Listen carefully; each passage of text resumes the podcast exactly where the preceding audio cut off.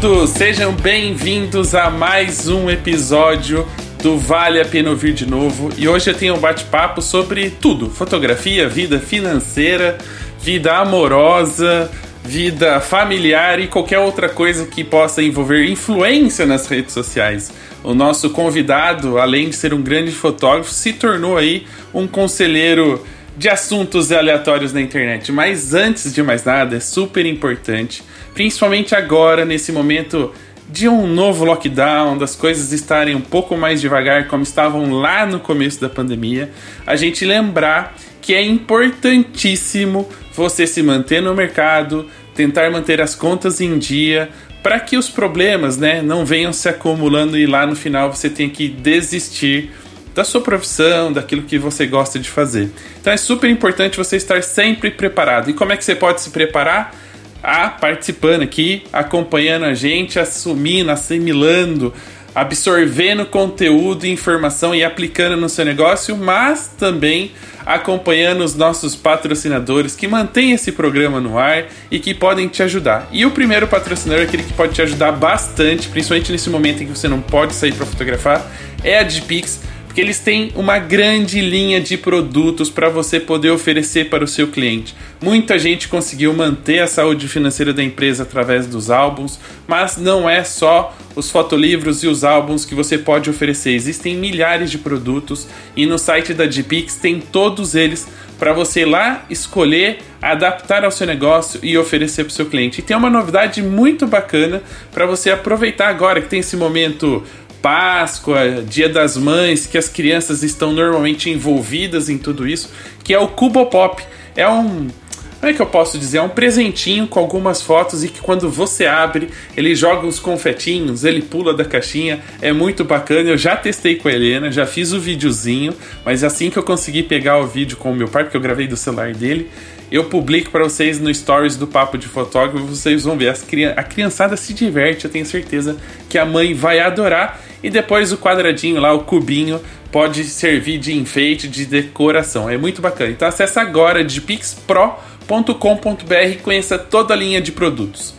A segunda dica é você manter o seu site atualizado. A gente tem visto que o Instagram está variando muito aí, né? De views, de curtidas, de likes. Então você não pode ficar dependendo só das redes sociais para promover o seu trabalho. Você precisa ter o seu escritório online, aquele escritório que você cuida, você deixa do jeito que você quer e você faz acontecer. E principalmente se você tem conteúdo que deve gerar tráfego pago, você deve fazer anúncios para gerar volume, para gerar contato e fechar contratos. É importantíssimo que você tenha um site e a Epix é a plataforma ideal para você poder fazer tudo isso com muita facilidade, super simples, e eles te dão todas as ferramentas para o Google te encontrar e para o Facebook usar todas as informações para entregar o melhor para o seu cliente, o mais fácil e o mais longe possível. Então, acessa lá epix.com.br e claro, você ouvinte do Papo de Fotógrafo tem desconto, 30% de desconto.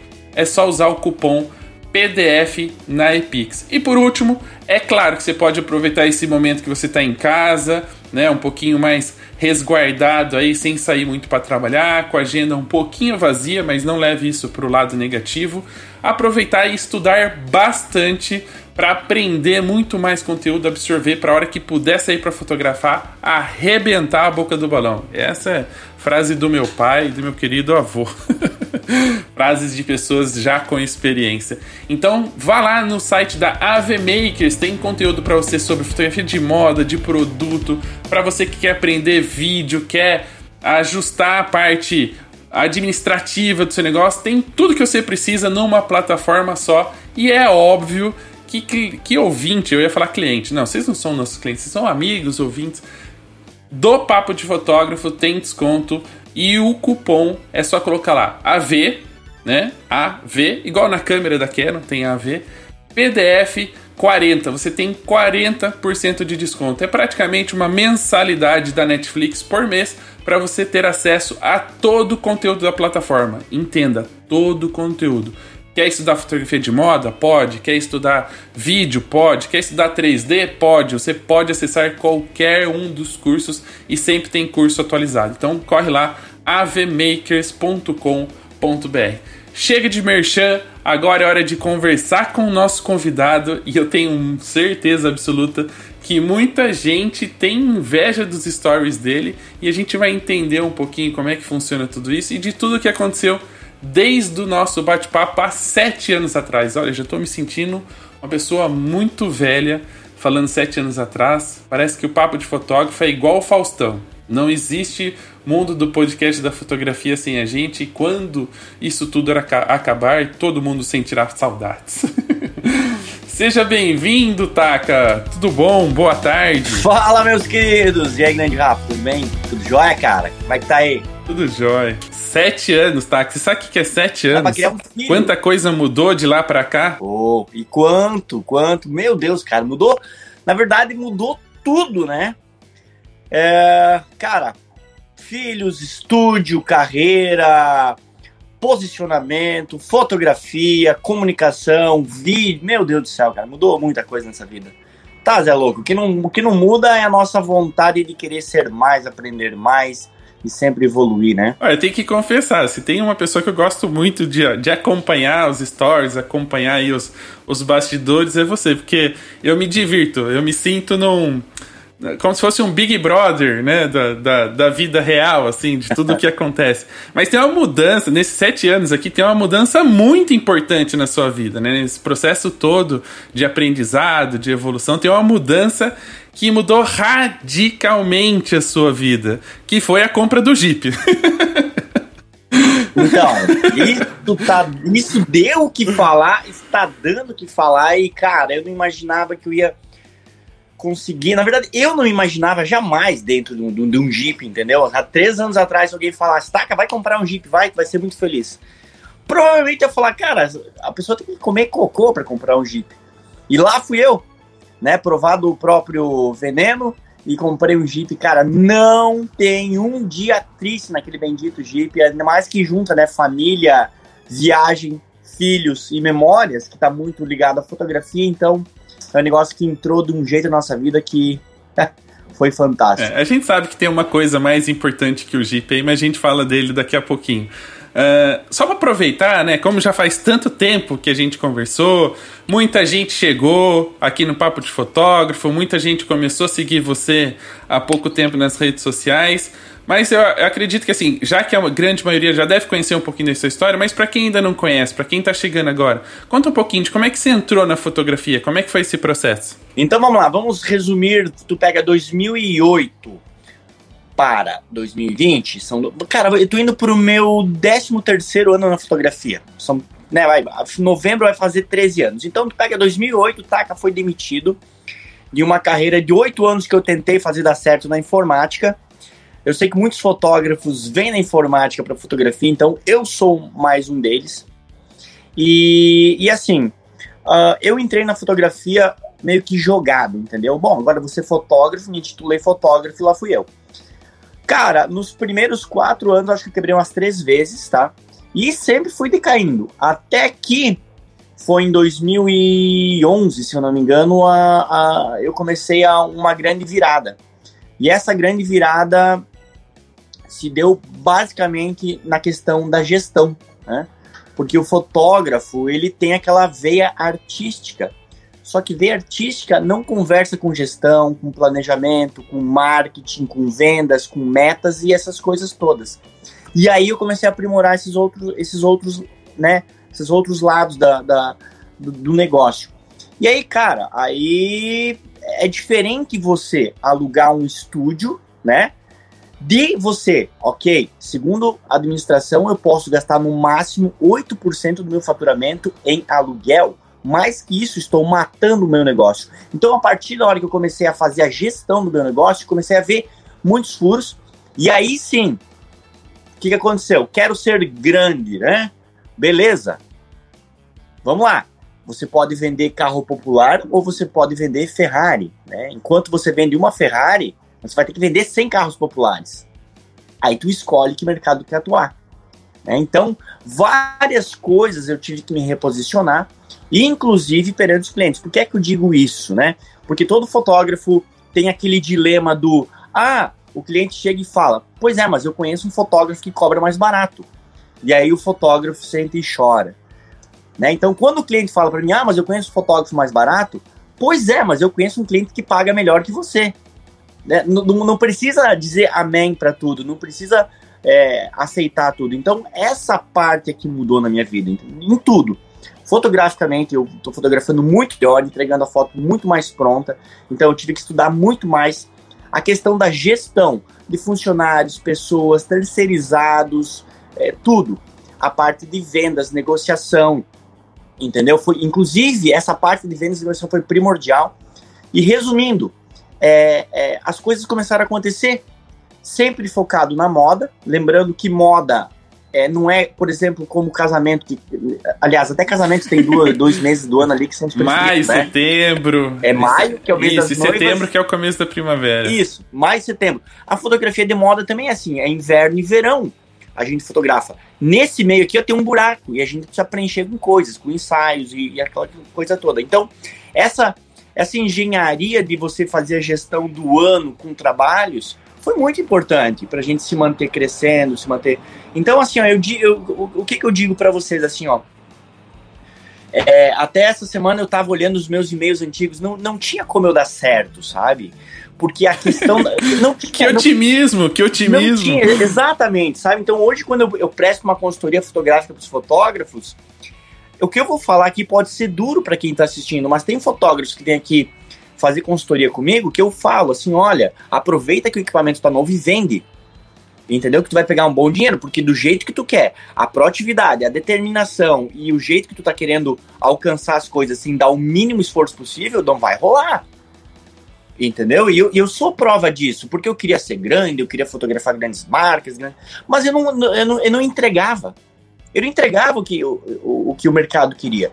Então, esse é o, é o grande problema, eu acho que dos fotógrafos. Eles querem ser, querem ter, querem fazer, mas em contrapartida não entregam uma boa negociação, né? Não entregam uma boa fotografia, não entregam, não tem um site para escolher as fotos decente, não tem um prazo definido, não cumprem o prazo, é, não tem uma reserva de emergência, é, é complicado, é complicado. Então, eu passei por isso a partir da hora que eu resolvi encarar esses problemas, na verdade, eu, é, eu e minha esposa, porque ela gerencia o negócio e eu faço a parte de fotografia. A partir da hora que a gente começou a encarar esses problemas e trabalhar de forma mais corporativa, as coisas funcionaram. Então, assim, ó, resumindo, antes era muito em nome da, sabe assim, ó, artista da arte. Artista, muito arte, achar que arte paga boleto, eu vou fazer uma exposição. Tá, mas peraí, fazer exposição por fazer não funciona nada, entendeu? É, ah, vamos fazer parceria com a blogueira, tá? Mas só para marcar a foto não funciona. Então, a partir da hora que comecei a abrir os olhos para aquilo que me colocavam diante de mim e analisar, não, não funciona. Um abraço, tchau. Tá? Falar, não, isso não funciona, não se mete. Isso funciona, mas cumprindo as minhas regras. Aí o jogo mudou, né? Aí o jogo mudou. Então, assim, ó, por exemplo, é, eu otimizei muito meu tempo e minhas é, oportunidades. Não, não, não, eu não perco mais tempo com o que não funciona para mim. A, a, realidade é essa. É legal você falar isso, porque assim, a gente vê, óbvio, né, que essa questão das redes sociais traz um pouco dessa ostentação de, né, de fazer o que eu gosto, de ganhar dinheiro com aquilo que eu gosto de fazer, né, amo meu trabalho, enfim. Mas é legal você falar isso porque muitas pessoas, elas entram nesse mundo já meio que querendo escolher o cliente, né? Do tipo, ah, já, já entra querendo assim, não, quero ter tempo para minha família. Meu, mas pra você poder ter tempo com a sua família, ganhando, trabalhando pouco e ganhando bem, você vai precisar ralar um pouco, né? Precisa fazer um. Como, como você precisa começar a construir a casa, então você precisa começar da base. Você vai precisar de cimento, vai precisar mexer na terra, precisar fazer buraco, enfim, os ferros. Não é simplesmente chegar lá, a casa tá pronta e, e vai morar lá dentro. Você vai precisar ralar um pouco, abrir mão de. Uh, Hoje em dia não, mas abrir mão de sair com os amigos, do churrasco do final de semana, de participar de alguns aniversários, para lá na frente você poder colher os frutos, né? Não, é, é, é, é, mas eu acho que é isso que o povo não quer, entendeu? É, tem uma grande parte que se contenta com um 1.500, 2, 3 mil por mês, entendeu? E tem uma outra grande parte que acha que vai cobrar 10 mil e o mercado vai absorver ele, ponto final. E nenhum e nem outro funciona, entendeu? por causa dessa essa falta de tato em, em sentir as coisas, né? É, é, é difícil você nichar o, o teu mercado, entendeu? Por exemplo, é, eu não faço 15 anos, entendeu? Mas eu pegar por pegar, só vou me queimar, entendeu? Então, assim, ó, é difícil é, as pessoas seguirem o, em um determinado, uma determinada linha de, de, de, de fotografia. E acho que esse é o problema, entendeu? Acho que esse é o grande problema. É, na verdade, são vários problemas. É, e daí vem uma pandemia, dá um desespero geral, aí a pessoa começa a pegar de tudo.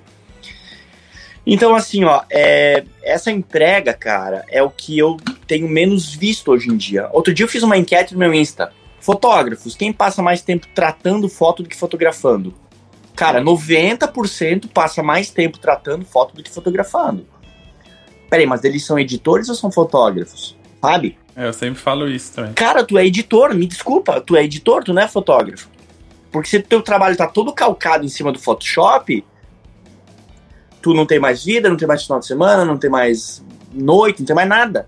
Aí, aí essas armadilhas. Não, tem tempo nem de aprender, né? Você não consegue nem fazer um curso para aprimorar, não consegue atender, não consegue fotografar. Não, e assim, ó, o Photoshop, ele é, ele, ele, ele é tipo mania de limpeza, né? tu trata uma foto, daí tu vai tratando mais e mais, e começa a ter uma mania assim, não, aquela pele tem que estar tá assim, aquele, aquela cor.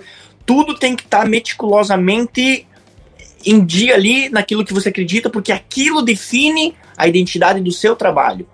Cara, e é uma busca sem fim. É uma busca sem fim. Né? Então, hoje, hoje eu não trato nada do meu fluxo, né? Tá? É tudo ou terceirizado, ou aqui no estúdio a gente trata funcionário aqui tratando. Mas é, é por isso que todo mundo, quando vê o Taka no, no, na rede social, viajando com a família, levando o filho na escola e tal, é porque tive essa, eu tive essa mudança, entendeu? Então eu preferi ganhar um pouco menos, terceirizar mais, para ter meu tempo. É, a gente vai falar de fluxo um pouquinho mais para frente, mas aproveitando que a gente estava falando do seu, do seu início, né? E tem uma frase que me marcou muito, assim, quando a gente estava conversando no outro episódio, e como eu sempre digo, vale a pena ouvir de novo, tem muito de trazer essas referências do bate-papo, e eu estava até comentando com o Taka o quanto atual é o nosso bate-papo, assim, pelo pelos conceitos, né, pelos princípios e valores que ele traz para dentro do trabalho dele. Mas tem uma pergunta que a gente fez quase no finalzinho do programa, porque a gente esqueceu de fazer no início, e que aqui eu não quero deixar passar essa oportunidade, é que muitas pessoas devem perguntar, Taca, mas por que o universo feminino? Você lembra da resposta? Será que ela será a mesma? É, o universo... Cara, eu não, eu não lembro que eu falei há sete anos atrás naquele podcast, também não assisti ele de novo. Então, assim, a questão do universo feminino, eu acredito é, acredito não, desculpa. Voltando. O universo feminino eu sempre escolhi, principalmente pela força da minha mãe, né? Eu tenho uma, a, a, imagem da minha mãe como uma grande mulher. E, e assim, ó, e agora, talvez, eu não sei se eu falei ou não falei, mas eu complementaria é, que todos esses anos convivendo diariamente com mulheres, eu, é, eu, eu vi, eu aprendi e eu senti que cada mulher é única. Né? Então, a mulher foi feita para se sentir, né? O homem, ele conquista alguma coisa, ele quer comprar um carro, quer comprar uma moto, quer comprar qualquer A mulher, quando conquista alguma coisa ou passa por uma fase importante, ela quer viver uma experiência. E a mulher nos escolhe para fotografar. Então, assim, ó, ao longo do tempo eu descobri que nós fotógrafos somos ferramenta de transformação na vida das mulheres por conta desse sentimento que elas têm de querer se sentirem únicas. Mas é, eu comecei na fotografia feminina por ter essa, essa admiração por essa atmosfera toda de detalhes, né? Que a mulher é cheia de detalhes, cheia, cheia de sentimentos, cheia de fases, e isso que me encantou muito. Né? E ao longo do tempo é um negócio que é um negócio que eu nunca vendi, assim, sabe? É um negócio que eu nunca precisei vender, sempre se vendeu. Então, assim, é, eu aprendi muito com elas, não só na fotografia, mas como homem, como pai e, claro, como fotógrafo. Mas a fotografia feminina sempre me encantou pela atmosfera que as mulheres têm em se sentir, cara. Como, como, como é importante isso para elas, entendeu? Elas se sentirem bem. E se fosse aqui, fosse uma, um jogo do Luciano Huck, um quadro do programa dele, você tinha ganhado pontos, você acertou a resposta.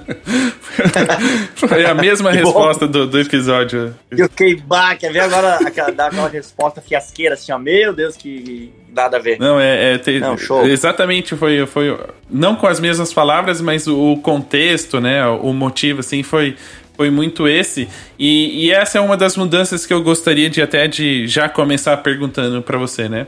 Uh, uma coisa é você começar nesse mercado por uma, uma inspiração da sua mãe, né? De entender a força, do quanto para as mulheres é, é importante viver essa experiência. E hoje, depois, quando a gente conversou, você tinha seis anos mais ou menos de, de fotografia, né? Trabalhando nessa área. Hoje você tem 13 anos, ou seja, o dobro de experiência. E com uma é. vivência, né, com a sua esposa, com a Renata, muito mais próxima, porque não só como mulher, mas agora também como mãe. Ou seja, você está tendo outro ponto de vista do papel de uma mãe com os filhos. O quanto isso muda no seu trabalho, o quanto isso acrescenta, assim, o quanto o seu olhar mudou para a fotografia em si, principalmente com aquelas clientes que a gente sabe, e depois se quiser até falar um pouquinho sobre isso, que todo mundo olha o Taka como fotógrafo de modelos, né, de campanhas. Mas você tem clientes, pessoas normais, que são gestantes e que você acaba fotografando, mas que não posta porque não é o seu seu principal foco, mas faz esse tipo de trabalho. Como é que é? O que, que mudou para você nesse tempo, né, nesse processo de vivenciar a maternidade mais próxima, de poder acompanhar isso e de olhar para as mulheres que você já fotografa e ainda continua fotografando? Cara, isso é, um, é isso daria só um, um, um papo de fotógrafo só sobre isso aí, porque é, é bem longa a conversa, né? Hoje, uh, talvez você que está assistindo. Tá, mas que idade tem o Taco? Hoje eu tenho 40 anos, né? E assim, ó, principal, acho que a, o princip, a principal paulada, é, na minha percepção, foi viver não só a maternidade, mas viver a gravidez da Renata. Porque em nove meses você vê a mulher mudar de um jeito que você fica assim, caramba, todo dia é uma mudança. A partir da hora que nasce, em questão de meses, já muda tudo de novo, só que, é, cara, de uma forma mais insegura porque ela vem da gravidez se sentindo linda, maravilhosa, incrível, todo mundo, nossa, que barriga linda, blá, blá, blá, blá, e depois vem aquela pancada, né, do, do, corpo todo diferente, os hormônios todos desregulados, daí tu fica, senhor do céu, entendeu? Vai do céu pro inferno em questão de, de, de mês. Então, então depois que, é, que o filho nasce, começa toda uma nova caminhada para a mulher. Aceitar o corpo, se aceitar, aquela coisa toda. E era uma parte da história que faltava na minha vivência como fotógrafo. Por quê? Eu sempre fotografei grávidas, só que antes das grávidas sempre veio muitas mulheres comuns aqui. Ah, eu vou ter filho e eu quero fazer um ensaio para lembrar como era meu corpo. E, e eu nunca entendia isso. Tá, mas peraí, como assim lembrar como era meu corpo? Porque eu não sabia o quão grave era o impacto psicológico de uma mulher cara, vou ter filho. Meu, esse meu corpo já era. Então eu vou fazer um ensaio para lembrar dele, porque depois do filho só Deus sabe o que vai acontecer. Sabe? Então, cara, depois que eu vi a Renata, né, nós tivemos dois filhos, ela viver isso aí, meu Deus do céu. Aí eu, eu vi na minha casa coisa toda acontecer, entendeu? Então, cara, é pancada. Então, por isso que eu digo assim, ó, o Taka fotografa muitas modelos, sim, só que o Taka fotografa mais ainda pessoas comuns. O qual que é a diferença? Modelos são mulheres e homens que se dispõem a deixar a imagem deles aberta no lugar de quem não quer se expor. Ele se expõe no lugar de quem não quer se expor. A pessoa comum, o ensaio pessoal é pessoal. É, é uma das coisas que eu acho que os fotógrafos nunca perceberam. A pessoa te procura fazer um ensaio pessoal, para ela, não é para você postar. Né? Então, assim, ó, eu sempre tive um respeito muito grande pelas pessoas que me procuraram para fazer um ensaio, que a minha, a, a, minha prioridade nunca mais foi postar. Entendeu? Ficou sempre de segundo plano. Ah, você quer que eu poste? Ah, não, não, não, não, não, não quero. Tudo bem, não tem problema nenhum.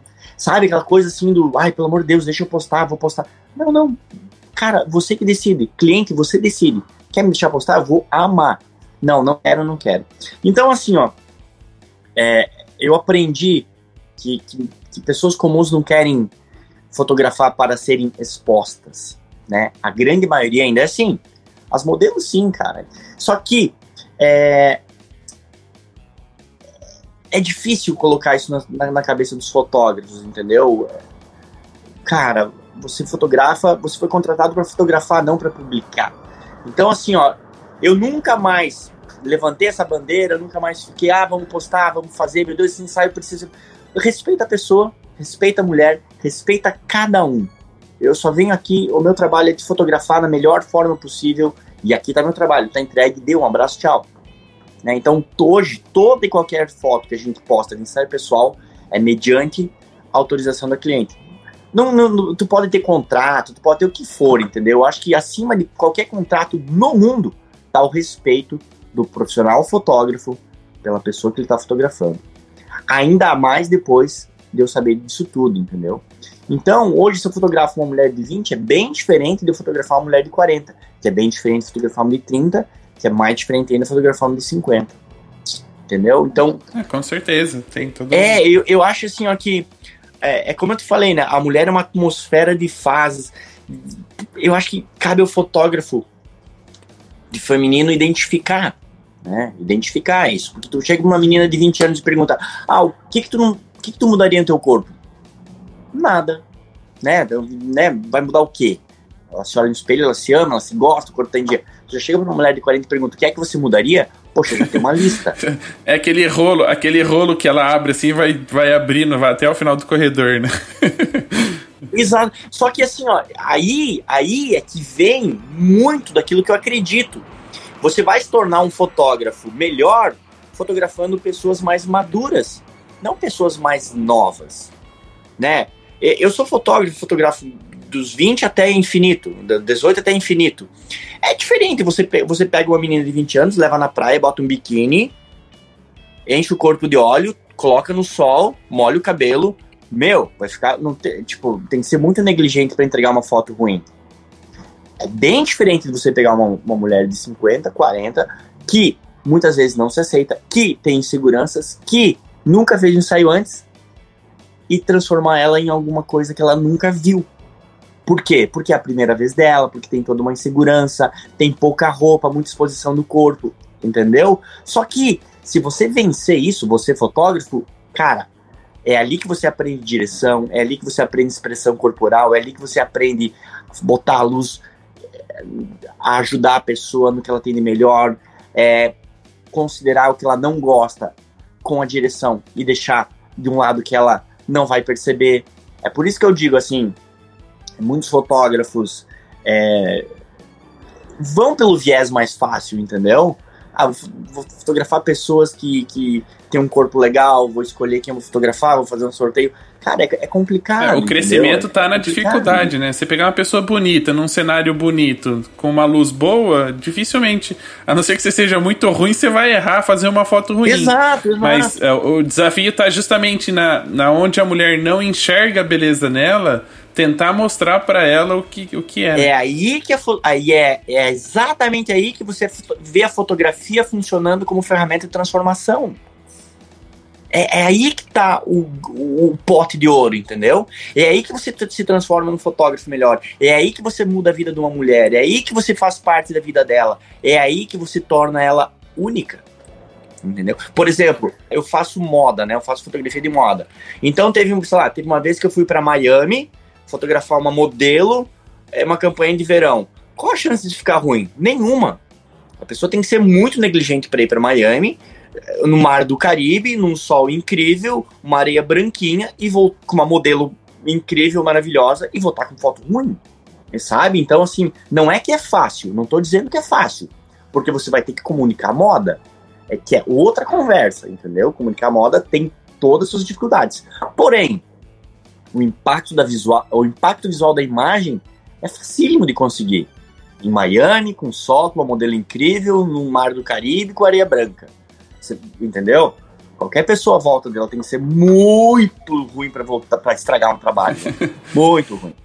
Então, assim, ó, talvez as, os fotógrafos ele, eles tenham, não, não, não, perceberam ainda, mas aonde eu cresço na fotografia não é fotografando modelos maravilhosas, é fotografando mulheres inseguras. Ó, pega essa frase aí, dá um post no Instagram. Pega essa bomba. Exatamente. Exa Mas, cara, essa frase assim, ó, que, que, que rege tudo aquilo que eu sou.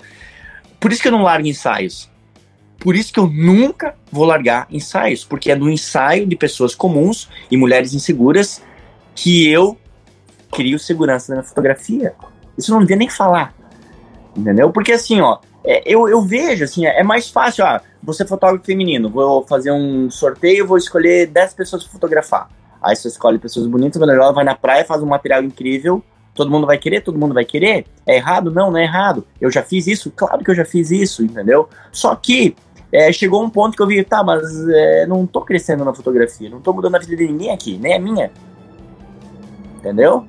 Então, assim, é, não, não tô me tirando fora. Eu também já fotografei muitas é, modelos na praia, aquela coisa toda. Só que chega um ponto que é isso e tu não cresce, a tua fotografia não cresce. É, e aí, aproveitando essa, essa questão, né, esse gancho, é uma pergunta que provavelmente muitas pessoas irão fazer. Daquele tempo que a gente gravou até hoje, eu vi ou percebi, não sei se, era, se eu era meio alienado e hoje eu sou, sou mais informado e, e tal, mas eu percebi que houve um crescimento muito grande de pessoas fotografando meninas, né? O retrato feminino virou uma área da fotografia daquela época para cá, principalmente com o crescimento das redes sociais, do Instagram, uh, TikTok, etc. A, pergunta que eu tenho assim, muitas pessoas hoje estão entrando nessa área, né? E óbvio que acabam sempre fazendo essas parcerias de pegar pessoas que são bonitas, uh, meninas que querem ser influencers, fazem troca. Aí imagine, eu imaginando que eu entraria nessa área, uma pergunta que eu faria para você, eu gostaria que você pudesse responder aqui no, no bate-papo pra gente. Ok, Taka, você hoje tem um portfólio de modelos. Como é que você consegue conquistar clientes normais? Já que normalmente elas se comparam com as modelos e falam, ah, eu não sou tão bonita assim para fazer um ensaio. Por onde? Qual que é o, o, o seu gatilho ali para incentivar, para fazer com que as pessoas normais contratem o Taka, né, para fotografar, fazer o ensaio, sem querer se comparar com os modelos que você normalmente fotografa? Essa barreira é, é, isso que tu me perguntou, é uma barreira que eu criei na minha carreira há muitos anos atrás e eu ainda enfrento resistência por conta disso. Porque, como eu falei, a fotografia de moda eu faço e eu tenho posso postar todas as fotos. É até bom que eu poste porque a marca gosta. As pessoas comuns não deixam eu postar. Então, realmente, isso que você acabou de falar aconteceu comigo. Não, tá que só fotografa modelo. Meu, tem que ser. O dia que eu nascer de novo e tiver um corpo das modelos, eu vou conseguir fotografar como taca. É sério. E aí, bah, cara, eu tive que começar todo um trabalho, todo um trabalho, entendeu? De, de eu criei um Instagram só, Instagram só pra isso, que é o Taka Lovers. Que lá, cara, tem toda e qualquer pessoa que eu fotografo que me deixa postar as fotos, independente de idade, tamanho, peso, cor, altura e por aí vai, entendeu? Então, as pessoas começaram a ver que o Taka fotografa a, a, a, a mãe de três, o Taka fotografa a cadeirante, o Taka fotografa a mulher com câncer, o Taka fotografa a pessoa que sonha em ser modelo, o tag fotografa mulher que quer dar um ensaio pro marido, e a, a tag fotografa casal, eu fotografo de tudo.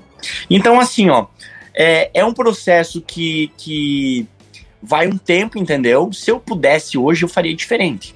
Ah, faria muito diferente. Porque quando eu comecei na fotografia de moda, eu me linkei muito nas agências de modelos e as agências mandavam todas as modelos para renovar material comigo que é uma das modalidades que eu vendo até hoje, que é a renovação do material da modelo. A modelo vai para fora, a modelo vem de fora, a modelo é, cortou o cabelo, a modelo deixou o cabelo crescer. Ela precisa fazer sempre material, sempre tá renovando o material. Então o que acontece? Eu publiquei muito disso, muito disso, e isso criou sim uma barreira. Então a minha dica é, aliás, acabou de passar o Dia Internacional da Mulher, né, Rafa, agora dia 8. E uma das coisas que eu tava lendo nesse dia 8 aí, é que somente em 1988, ali na Constituição, quando bateram o martelo ali, é que a mulher foi considerada com seus direitos iguais ao homem. É meio absurdo isso, né? É pra gente que. É, a gente não, nem entendia o que era, mas hoje em dia para nós é totalmente absurdo, né? Como é que pode? Como é que pode? Tipo, eu tinha oito anos de idade, eu já tinha consciência, já, né? Ah, tipo, eu tinha oito anos de idade, daí vem alguém e cria uma, um, né, um, um, uma Constituição. na Constituição dizendo que a mulher ter os mesmos direitos do homem. Tá, peraí. Pois é, mas antes disso não tinham os mesmos direitos, entendeu? Então é, é, é muito novo esse negócio. Uh, e a mulher tá ganhando força, tá ganhando voz. Você vê pelas redes sociais, pelo Instagram, você vê pelo Clubhouse, que é novo agora, nos bate-papos sempre tem uma mulher, sempre tem uma. uma porque assim, a parte pensante, né? Vamos, vamos pegar assim, homem e mulher. A parte física, você vê as diferenças, né? Físicas, o peito ali, blá, blá, blá. mas a parte intelectual tem muita mulher que é muito superior em pensamento ao homem. Então. Elas amadurecem antes que a gente, né? Exatamente. Ex aí é que tá. Elas sempre estiveram à frente do nosso tempo. Sempre tiveram. Então, a parte do machismo nem que sempre segurou. Então, eu, se eu fosse começar hoje na fotografia do zero, mas certeza que eu ia sair desafiando todas as mulheres para fotografar. Não para elas mostrarem para o mundo que elas são, não, para mostrar para ela mesma. A mulher não quer mostrar para ninguém, ela só quer provar para ela mesma que ela pode, que ela deve, que o que ela sonha ela pode, que o que ela luta ela conquista. A mulher não quer, né, sair mostrando para todo mundo. A mulher só quer se sentir bem. A mulher só quer se sentir bem. A mulher, a mulher tem um mês.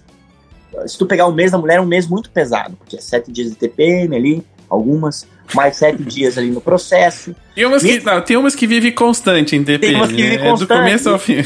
É, então, tipo assim, ó, chega ali antes da, né, da, da, da, menstruação, ah, tem que se olhar no espelho, se sentir inchada, daí cólica. Pega sete dias assim. Aí mais sete dias ali no processo. Aí depois que termina o processo, olha, poxa, tem que depilar minha perna, poxa, tem que fazer meu cabelo, poxa, tem que fazer minha unha, poxa.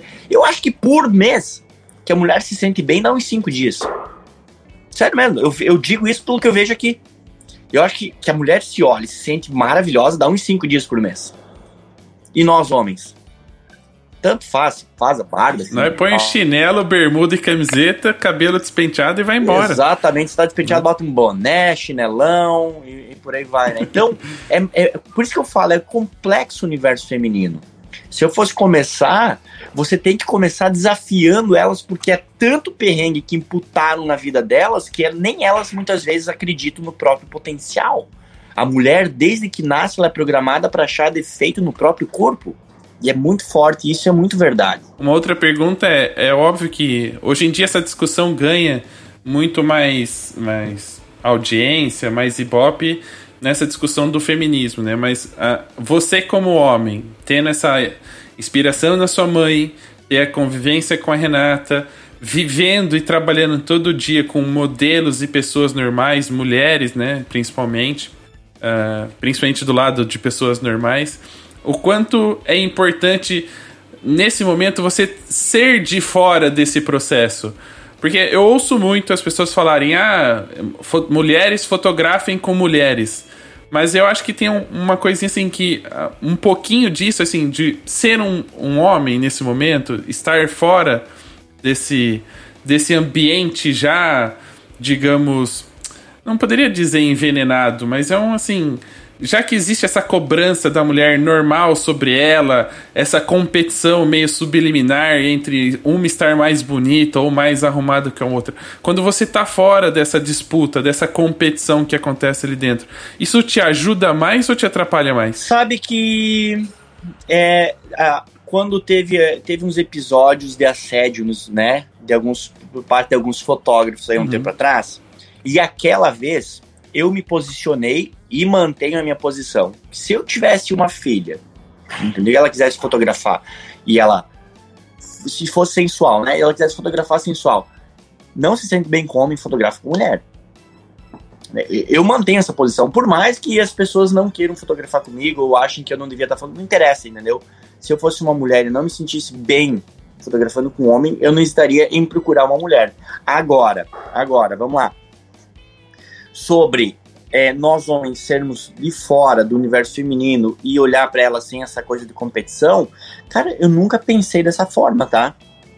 Eu nunca pensei dessa forma. Porque uh, realmente tem um fator.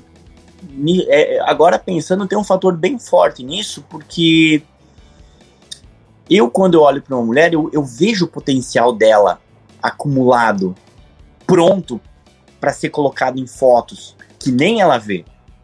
Entendeu? E talvez outra mulher não, não olharia dessa forma. Pode ser, pode ser, sabe que nunca conversei sobre isso? Porque uma pode. Porque as mulheres, as mulheres entre elas têm uma disputa. Cara, é um. É um bom assunto, é um bom assunto. Então já começa a pesquisar e conversar para um próximo. Daqui sete anos a gente é, gravar outro, você ter a resposta. Exatamente, disso. assim, ó. É, porque até semana passada eu fiz algum. Semana passada eu fiz ensaio sensual. E o sensual ela queria pro marido e para ela.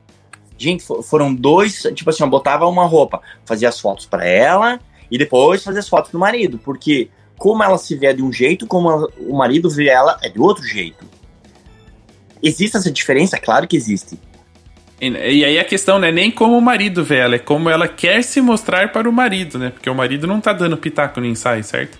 Não, não, não, tem uns que vêm junto, entendeu? Tem uns que vêm junto, tem uns que vêm junto, traz as referências que ele pesquisou e tem umas ah, fotos sim. que são Aí tão, tão, tão, Rafa, que eu pego assim, meu, cara, pega a câmera e fotografa tu, porque eu e tu fotografando aqui vai dar igual. A, não vai dar, a não vai dar que tu quer, tu mesmo fotografa aí, pega essas fotos, entendeu? E lá, e daí vai mais, entendeu? Porque é, é, eu acho que isso, eu acho isso, em primeiro lugar, eu acho isso muito legal, entendeu? Porque o, marido procurar na própria esposa aquilo que ele, que ele quer para saciar lá os desejos visuais dele, é maravilhoso, maravilhoso maravilhoso. Procurar na mulher dele o que ele precisa para ele, maravilhoso, né? E é assim, ó, é, eu, por exemplo, assim, ó, eu hoje fotografo mais a mulher para mulher do que a mulher para homem. Isso, agora, muito sério, foi um grande ponto de virada na minha vida, tá? Pode correr no portfólio inteiro de sensual. Tu nunca vai ver uma mulher de quatro. Que a mulher odeia. Entendeu? A mulher odeia. Existem... É porque é sensual, né? E não sexual. É, só que assim, ó. É, o que beira muito isso, essa, esse tipo de fotografia é até difícil falar com tão pouco tempo. Mas assim, ó, existem expressões corporais na fotografia sensual que é muito voltada por machismo. É muito voltada para provocar tesão e não admiração. E aí vai embora a fotografia, né? nem vai embora a fotografia. Ah, é, é, um assunto, é um assunto importante, porque eu vejo muito, assim, uh, por ter que vivenciar o mercado, de uma certa forma acompanhar muitas coisas, em alguns momentos eu falo, assim, sabe quando você para e fala assim, meu, espera aí, isso aqui é uma foto sensual ou é uma foto de mulher pelada, simplesmente, né? Exato. São coisas completamente diferentes. Exato, exato, assim, ó, por exemplo, assim, ó, pô, cara, pega qualquer edição na Playboy dos anos 90, o que tu achava, o que tu tinha que esperar um mês para comprar Playboy para ver nas revistas, hoje tem Instagram massivamente postado todos os dias, entendeu? Sabe? A, a, a, tipo, o sensual ele, ele tá muito mais exposto. Então parece que quase não, não tem mais limites para quem se expõe mais. E a, a, só que assim, ó, há uma grande fatia de mulheres que não, peraí, mas eu não sou tudo isso. Eu não sou tudo. Por isso você, fotógrafo, está começando no sensual, que vai pegar e botar o máximo possível de mulher pelada, não é por aí o caminho. Vai ter seu nicho? Vai. Mas eu acho que o mais importante ter seu nicho é entender o que cada pessoa quer. Eu acho que é isso, é, é nisso que eu batalho, entendeu? É nisso que me torna um fotógrafo melhor, é entender o que cada pessoa quer. E controlar um pouco esse impulso de querer postar tudo, né?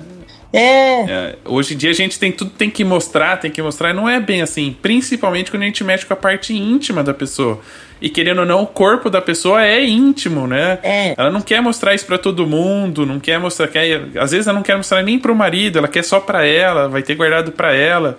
Quantas histórias a gente não tem de pessoas que fotografam e guardam, fazem pastinhas ocultas no celular para ninguém ver? Tem, um, tem um, um, um, outro detalhe também, Rafa, que é nós perdemos um pouco o senso de exposição. Como eu faço muito sensual, sei lá, fotografar uma mulher nua e ver minha palma da mão é a mesma coisa. Porque eu tô, não tô mais preocupado com o que ela é por fora, mas eu tô preocupado com o que ela vai sentir por dentro. Né? Se eu vou atingir a expectativa que ela tem, que é a expectativa dos pilares da decepção. Então, se ela vai estar com roupa, sem roupa, não me interessa. Se ela tem 20, não me interessa. Eu tenho que atingir o que ela veio buscar no meu estúdio. Então, a, a gente meio que fica dormente no sentido de, ok, vou postar um nu. Cara, para nós é mais uma foto que a gente admira, que fez todo um trabalho. Mas para ela, meu Deus do céu, é a vergonha da vida. né? Então, assim, ó, a gente perde um pouco disso. Ah, é uma bunda, ah, é um peito, ah, é um corpo nu. Para nós é isso, né? É, mas para as pessoas é, é a vergonha da vida. É a mesma coisa o médico. Se tu chega o paciente, ele olha sangue e desmaia. O médico olha o sangue, tá, é sangue, vamos suturar aqui, fazer uns pontos. Para ele é a coisa mais normal do mundo. Eu acho que esse. É, é, é isso que tá errado. Entendeu? As, as, os fotógrafos são muito acostumados já com a nudez, com a exposição, e acho que todo mundo se expor. Tipo, para tu ter ideia, uma das coisas que eu sempre falo tem 20 anos, vem fotografar sensual aqui, posso postar? Pode postar tudo. Tá, vem aqui, senta aqui, vamos conversar. Você tem 20, eu tenho 40, vou te dar uma dica. Você quer fazer concurso público? vem cá conversar com o tio. É, vem aqui com o tio Taka, vai te dar uma dica pra vida. Você por acaso. O tio da Suquita, o tio da Suquita. Você por acaso, você quer ser médica, você quer ser advogada, você quer prestar concurso público para promotoria? Não posta. Você vai se incomodar pro resto da sua vida. Eles vão mandar você tirar, eles vão, você vai ter que entrar, você vai vir aqui com uma. Meu, é bem complicado. Então, ali com 20 anos, eu tenho certeza que todas essas meninas que estão fotografando hoje em dia, elas não têm noção lá na frente, porque a vida é meio indeterminada com 20 anos? Tu não sabe direito o que tu vai ser. Mas lá na frente, eu, eu digo porque eu tenho um quadro aqui atrás, de um sensual que eu fiz um dos primeiros, e essa pessoa se formou em medicina, ela veio pedir para eu tirar as fotos. E aí, meu amigo, tira as fotos e depois indexar no Google. Ah, não tem jeito. É, não tem jeito, entendeu? Tu vai falar o quê? Aí daqui a pouco ela namora, sei lá, o marido é um advogado fudidão aí. Ah, cara, daí tu tá ferrado. Daí tu tá ferrado. É por isso que eu digo assim, ó. Chegar nos 40 anos como eu tô, com 13 anos de fotografia, as coisas ficam muito mais claras. Entendeu? Por isso que eu digo, você que tá começando, cara, vai ser vai ser transformação na vida das pessoas. Não se preocupe em postar. Não se preocupe em alguém, postar. E se, e se, alguém falar assim, ah, mas se eu não postar, ninguém vai me conhecer. O Taka mentira. é um exemplo. O mentira, stories mentira. dele, o que menos tem é fotografia e foto de, de mulher pelada, né? É mais a vida, pensamentos, comentários sobre assuntos aleatórios e com certeza os stories vendem mais que seu feed. E a agenda continua cheia. E a agenda, porque assim, ó, vira um, um, eu tenho muitas clientes que vêm fazer ensaio aqui e saem daqui falando, meu Deus, se prepara, todas as minhas amigas vão vir aqui, porque é muito fantástico, toda mulher merecia um dia assim, sabe? Então, é, é um negócio também que, que, que, que tá dentro da, da, da estratégia de vendas, né? Se você faz um ensaio e a pessoa gostou, imagina você fala para ela assim, ó, se você gostou, fala para quatro amigas suas, se elas fecharem, ensaio eu te dou outro. Olha o esquema, pega a estratégia. Pegou a visão? Pega a estratégia. Cara, se em dois anos você fez 200 ensaios, você vai ter 200 vendedoras na rua. E 200 dias fotografando, né? Mais de um ano, quase. Exa exatamente.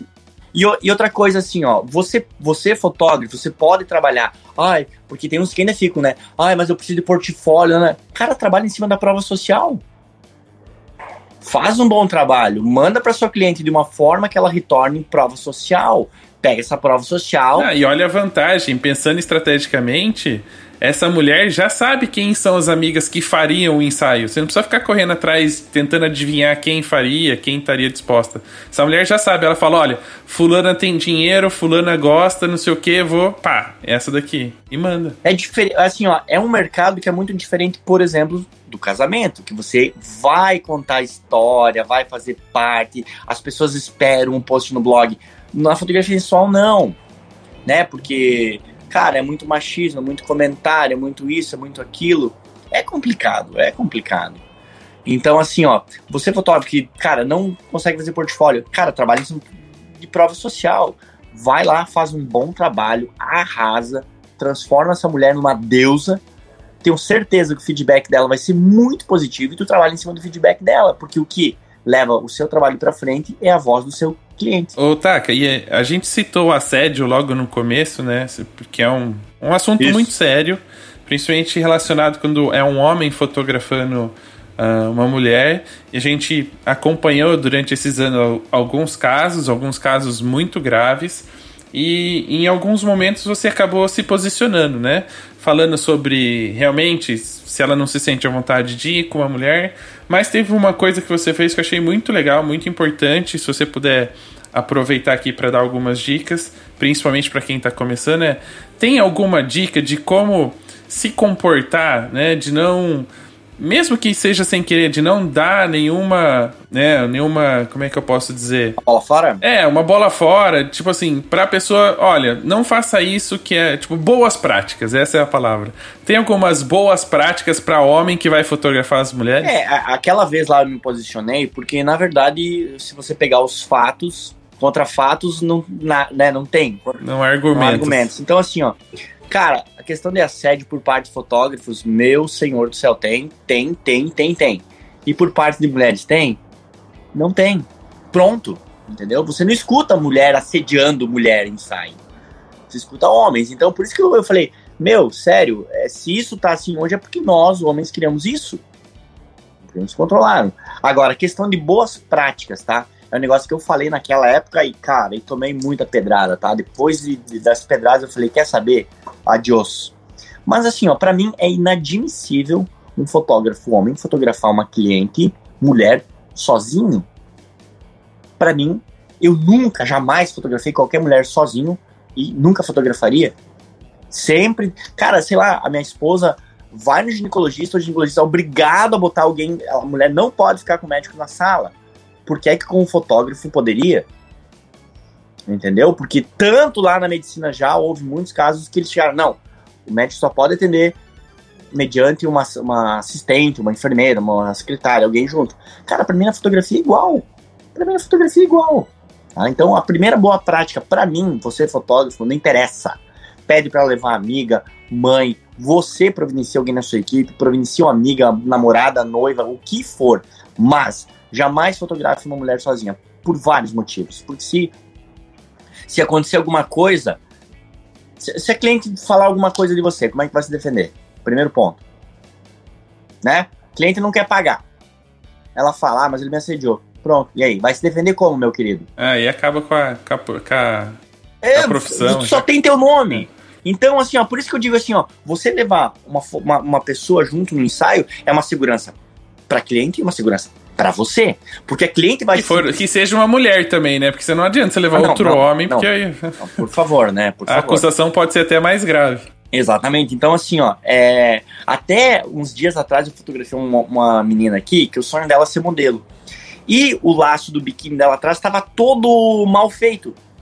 E daí eu falei, espera aí que eu vou chamar alguém para arrumar aqui, porque a, a produtora tava arrumando a, a, roupa. Ela, não, não, pode arrumar você mesmo.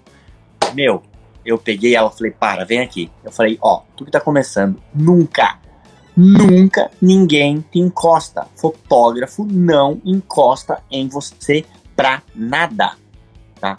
Ah, já peguei e já dei a letra, entendeu? Então a segunda prática é, fotógrafo não encosta na pessoa que tá fotografando pra nada.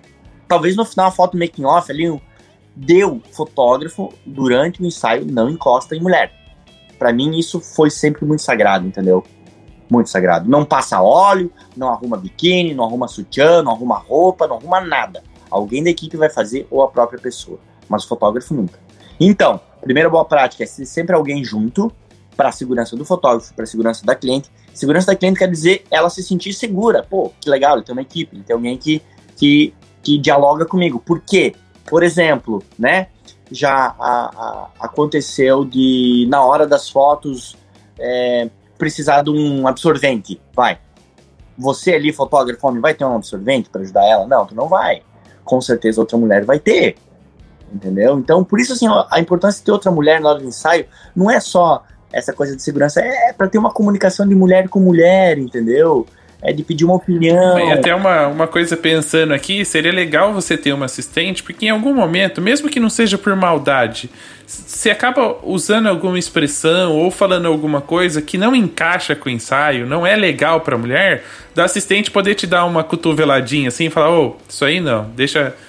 Fala de outro jeito, de outra maneira. É, essa é a terceira boa prática de falar, entendeu? Cuidar com o linguajar na hora das fotos, entendeu? Nossa, isso. Ah, não, não, tem umas coisas que nem vou falar aqui para ficar gravado, entendeu? Mas, sabe, uh, palavras, tipo, uh, ah, tipo, ai, como. Como fala. É, tá, não cara, sei o coisa assim, entendeu? Não, não, não é legal, não soa bem, entendeu? tu não precisa chegar nesse nível para extrair. A não ser que, meu Deus do céu, a pessoa seja, sei lá, amiga da tua vida, vocês já fotografaram 8 milhões de vezes junto, vocês, enfim. Mas ainda assim eu acho que tem que ter. Porque hoje em dia é muita zoeira, entendeu? É, é muita zoeira. Então tem que cuidar com a zoeira porque algumas pessoas não entendem, né? Uh, e aí, outra coisa que tu falou, era isso aí?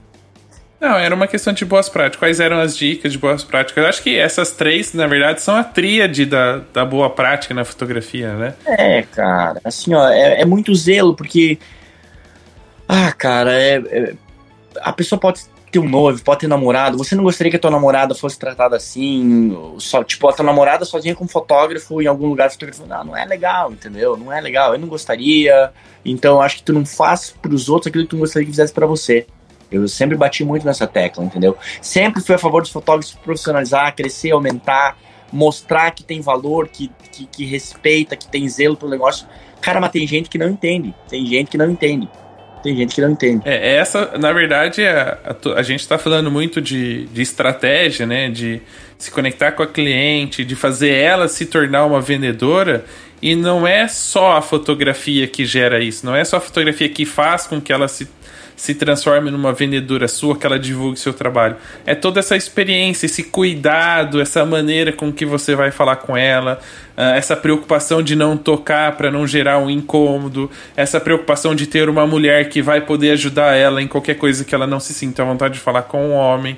Então tudo isso é o que gera a experiência, que gera essa essa essa estratégia de venda, assim, dela se tornar uma vendedora do seu trabalho. Cara, e assim, ó, eu vejo que, que que, cara, foi um dos pontos primordiais do meu negócio isso. Entendeu? É um, foi assim um pulo do gato.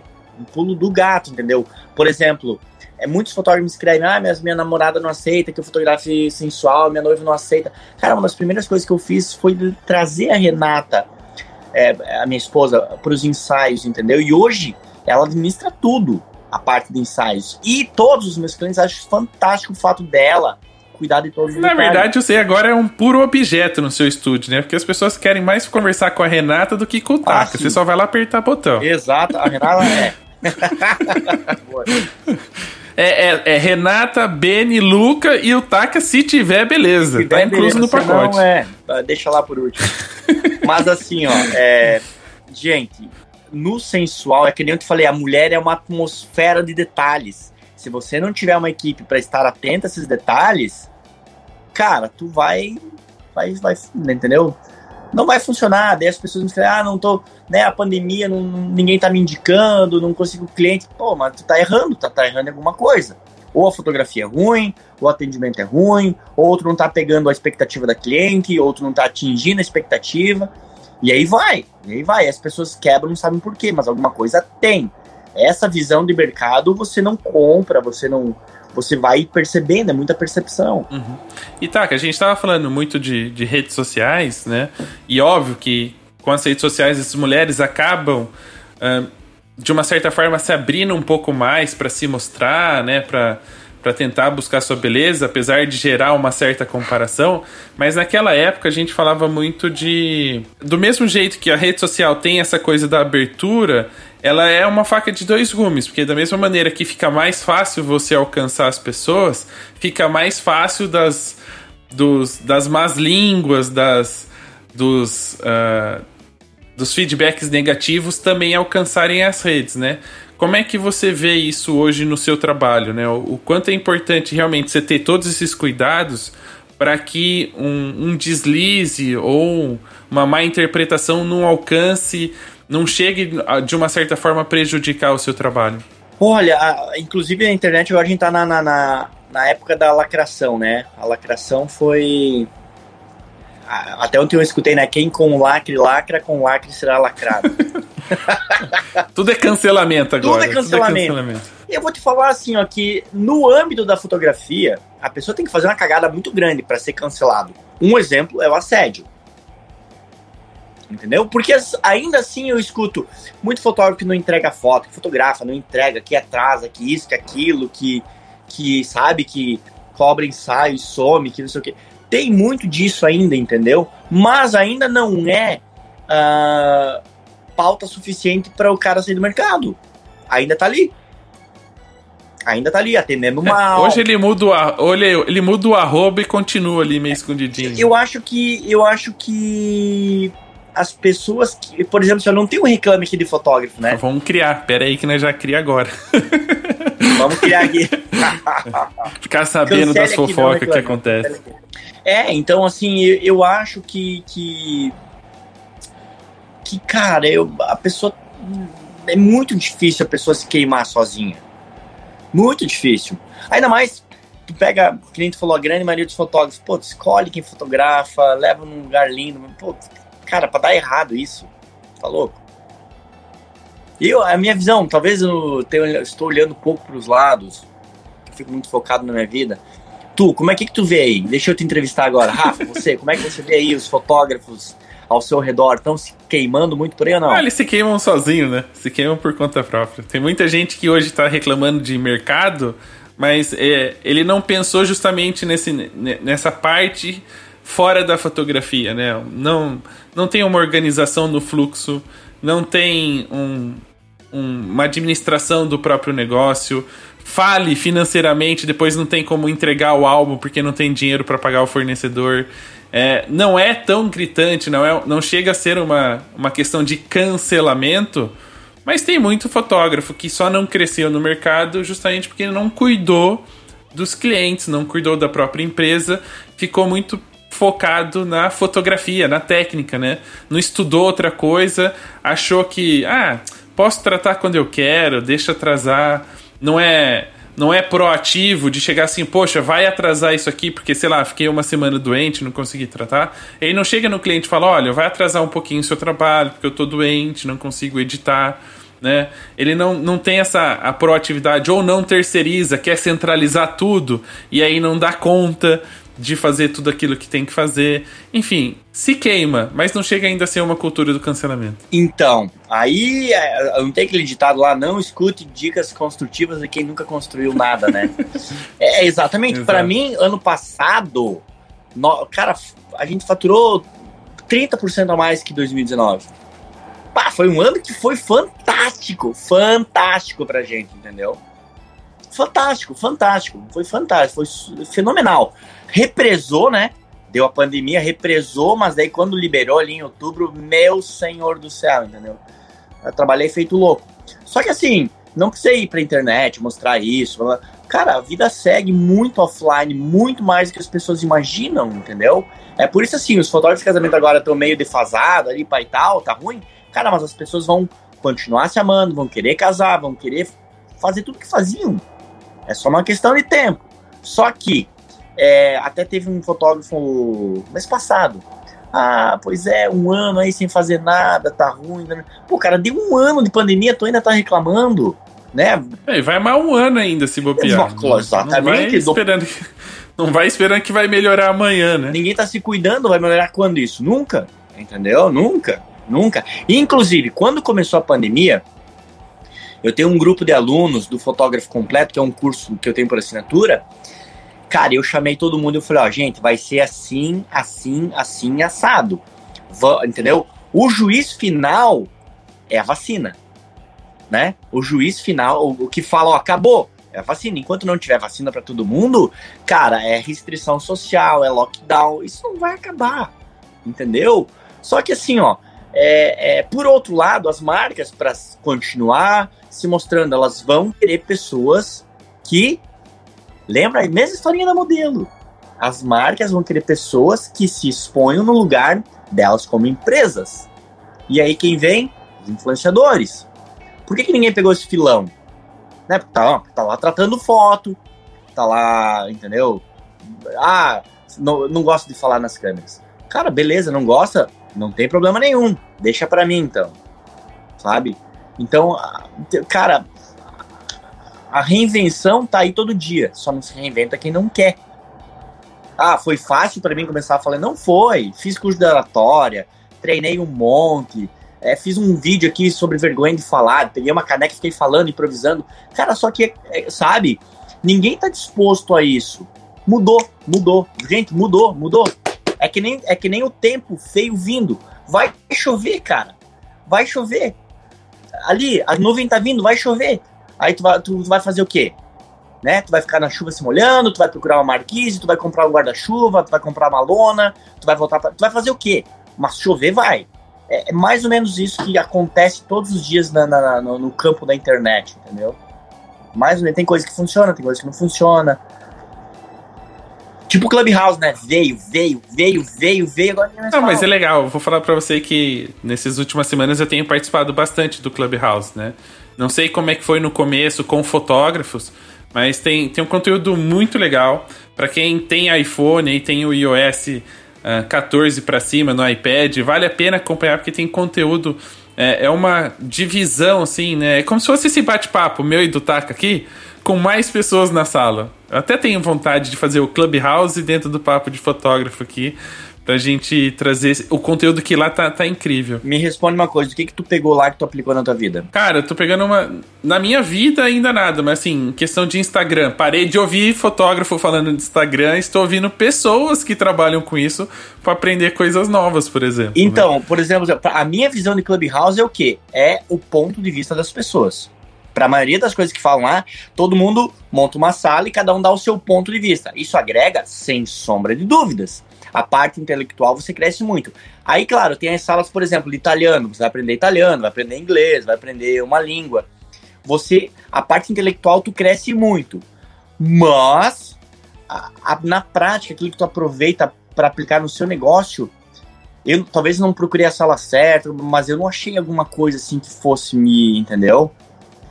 Mas eu acho que tá muito mais em quem consome, né, Taka? A gente tem hoje o YouTube, vários cursos online. Se você só escutar e não aplicar na vida, na carreira, na profissão, na fotografia, nunca vai agregar nada, porque isso aquilo só vai ficar acumulado numa caixinha. É igual quando você vai fazer mudança. Você deixar. Você percebe que tem muitas caixas que você nunca abre. Né? É porque aquilo que tá dentro da caixa não tinha importância na sua vida, não, não fazia diferença na sua decoração. E, e o conteúdo é assim: se você ficar pegando e guardando na caixa, vai ficar lá na caixa, ocupando espaço e não vai trazer para nada. É que uma, uma das coisas que, cara, eu implementei na minha vida, ainda mais agora depois dos filhos, é, é, o, é a questão de gerenciamento de tempo, entendeu? Eu paro para ver um negócio, ou ele agrega na minha vida, ou passa, passa o dedinho. Ou passa pra frente, exatamente. Eu, eu acho que, eu acho não, eu preciso de coisas que tenham aplicações práticas ou no meu dia a dia, ou que otimizem meu tempo, ou que me ajudem a fazer alguma coisa. Ah, entendeu? Vou aprender sobre a história do Brasil. Cara, é legal, é. Mas eu tenho muita coisa para resolver agora aqui, que a hora que eu tiver tempo eu vou ver isso aí. Porque com certeza, isso que eu escutar lá, eu vou botar numa caixinha e não vou. E não vou usar. Ah, sim, tem que, tem, que ter, tem que saber o que vai consumir para poder aplicar no, no próprio negócio. Exato, então assim, cara, eu acho que é que eu não tenho mais o tempo que eu tinha. Você que tá ouvindo, se tiver muito tempo, cara, eu queria ter esse tempo aí. Aproveite esse tempo aí. Isso é uma das coisas, tá? É, Rafa, sete anos atrás eu tinha um tempo que eu não tenho mais. Hoje, há sete anos atrás eu estava no estúdio de 68 metros quadrados. Hoje eu estou num de 350. É uma estrutura enorme, gigante. Tem que pintar, tem que limpar, tem que lixar, tem que. É, é, é caminhão de cenário, é, é manutenção. catering, é manutenção, é cliente, é briefing, é não sei o quê. Pra tu ter ideia, essa semana, a quinta-feira, eu acho, quinta ou sexta, eu vou fazer um trabalho que a agência tá em São Paulo. Eu clico, vinculado no computador, baixa naquela pastinha Canon ou JPG, que tá compartilhada no Google Drive, já sobe na nuvem e o pessoal da agência de São Paulo aprova na hora. Facilidades da vida tecnológica. Sabe? Então, olha só. E daí via. É, via. Meu Deus do céu. Time, Face. Qualquer Skype. coisa eles vão orientando o trabalho, falando, uhum. ah, isso, mais aquilo, blá blá blá. Então, cara, olha que legal. Eu consigo atender uma agência de São Paulo, na minha estrutura aqui, com os modelos, tudo aqui, e eles aprovando lá, em tempo real. Então, essa coisa de fotografar, baixar, gerar preview, mandar para o cliente já era. Não, não que já era, porque tem muita gente que faz ainda. Mas para tu ver é, o quanto o tempo se tornou algo precioso. Essencial. Uhum. Só que nós temos estrutura tecnológica para tornar isso em tempo real. Por que não fazer? Isso é uma das coisas sim, sim. que a pandemia trouxe para mim assim, ó, no, no, campo da moda. Antes era um dia para fazer fotos conceito, um dia para fazer foto lookbook. Hoje em dia tá tipo assim, ó, faz o conceito de manhã, o lookbook à tarde. Trabalha dois dias em um. É pauleira? É pauleira. Mas, agora em dois dias eu atendo dois clientes, não atendo mais um. Tem os prós e contras, né? O, o corpo padece, mas. Né? Não, mas, mas se tu tiver estrutura, Sim, sim, mas de uma certa forma você está fazendo dois, dois trabalhos em um, o que era para fazer em dois dias em um, você acaba gastando mais energia, mas ao mesmo tempo você consegue ter uma rotatividade maior, consegue fazer as coisas acontecerem. Exatamente. Então, assim, é comum aqui no estúdio a gente fotografar em duas câmeras. Eu fotografo aqui o conceito, já sai aqui, fotografo o lookbook ou fotografa tag, troca. Conceito, lookbook, tag. Cara, é tipo uma pastelaria, entendeu? Tipo uma pastelaria. Pastelaria do TAC. Exatamente. Só que o, o, o, o, cliente corporativo ele pede isso. É por isso que eu digo assim, ó, fotografia de ensaio ela não tem nada a ver com moda.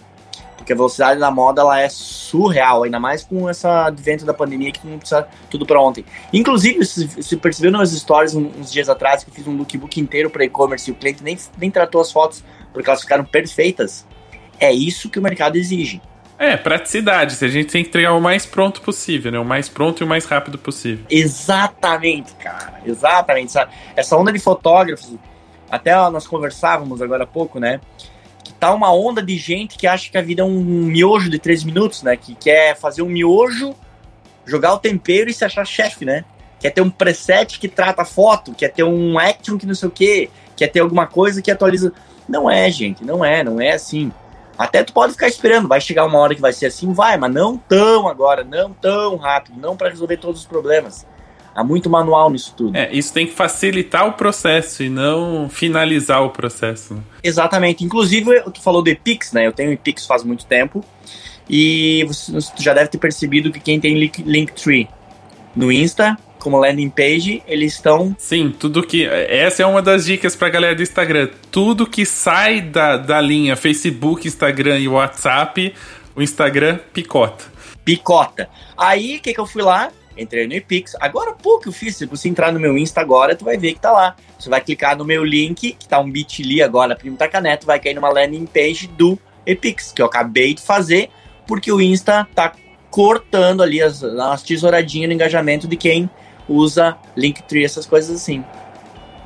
Então, é por isso que eu digo, a informação tá aí, é só tu se mover no tempo que a informação pede para que tu se mova. Exato, tá sempre atento ao, ao, ao que vem pela frente e já tentando se programar para as novidades. Uh, a gente tava falando. Tu não vai falar de equipamento? Não, não, não.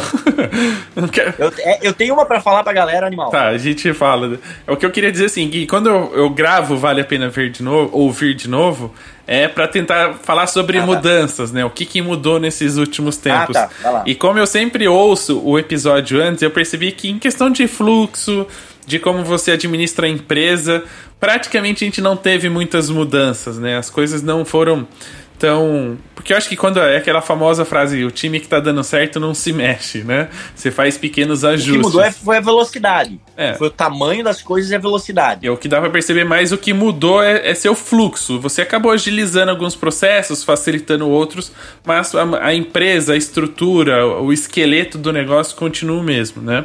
Exatamente. Mas uma coisa que eu percebi que mudou muito é a pessoa ataca, né? O, o, profissional. Ele deixou de ser só fotógrafo de mulheres, só fotógrafo de moda, para ser um fotógrafo influencer. Um dos mais. o, o famoso Carlinhos Maia da fotografia. gostei, gostei, gostei. Cara, em 2017, eu vou te falar o início disso tudo. Em 2017, eu participei de um webinar da WGSN. E lá foi o ano que entrou os stories, né? E, e tava tipo Clubhouse. Vai dar certo, não vai pegar, vai pegar. E daí o, o WGSN fez um webinar e eu participei, era é, gratuito. E cara, e lá eles foram assim, ó. Olha só, você que não tem uma estratégia de vídeo ainda, monte uma agora, porque o futuro é os stories. E tu. Mano, pode ser, cara. Não pode ser. É uma coisa chegar pra ti e falar, ó, o Snapchat... Essa coisinha de 15 segundos vai, vai ser o futuro? É tipo assim, não, nada fazia sentido, cara. E aí, naquela época, em 2017, eu ainda tava postando muito sensual e tal. Eu falei, cara, mas eu não vou ficar em cima de mulher pelada aí. tipo, pá, cara, é, é complicado, né? Eu já não queria fazer mais parte disso. Aí tá. Eu falei, o que, que eu vou fazer? Eu falei, quer saber? Vou mostrar meu dia a dia aí. Me chamar de louco, porque o cara trabalha das 5 da manhã à meia-noite. Mas fazer o quê, né? É o que eu sou, eu vou fazer isso aí para agora, essa vai, vai ser minha estratégia. Quem gostar, gostou. Quem não gostar, um abraço, tchau. Cara, esse foi o começo. Abri os stories. Tô, cara, eu pego os vídeos de quando eu comecei a de chorar. Mas enfim, a prática me levou à fluência, né? Como tudo na vida. E aí começou, cara. Começou e foi, fui mostrando, fui falando, a galera gostando e começou a ter resultado, retorno em cliente, em ensaio, em isso, em aquilo. E aí eu consegui aproximar muito, mas muito mesmo, pessoas comuns, para mostrar que o ensaio não era só de mulheres ultra, super mega poderosas. Consegui mostrar minha estrutura, como é que a gente trabalha. Meu, Aí quando eu comecei a perceber o tamanho da, da, da oportunidade que estava na minha frente, aí foi, foi, foi, aí foi o boi com as cordas, né, cara? Aí a coisa evoluiu muito. Então, assim, hoje nós temos. Cara, é, é, é uma linha de, de faturamento Instagram, assim, bem grande, tá? Bem grande, bem grande mesmo. Tá? Inclusive, nós estamos em processo de, de seleção para uma pessoa para para ser gerente de, de, de, conta de Instagram de nova, porque não conseguimos mais dar fluxo nisso aí. Porque você pega, eu recebo em média umas 400 mensagens por direct por dia. É, Ainda bem e... que eu tenho o seu WhatsApp, porque senão pelo Instagram eu não consigo falar com você. Exatamente. Então, tem toda a parte de cursos online, de presets, é, consultorias, a parte de, de, de, de, comunicação. E aí veio todos os agregados, a questão do desafio do investidor para ensinar os fotógrafos a guardar dinheiro, né? A parte de inspiração, a parte. Ah, aí não, não parou mais. Eu até separei aqui, eu separei seus personagens dentro do Story. Isso, exatamente. Você, você tem o Taka Fotógrafo, você tem o Taka Fotógrafo, né, que todo mundo conhece.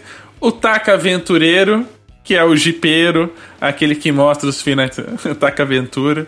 O Taka Investidor, que é o que dá dicas ali da galera guardar uma graninha, poder investir num silicone, comprar um Jeep.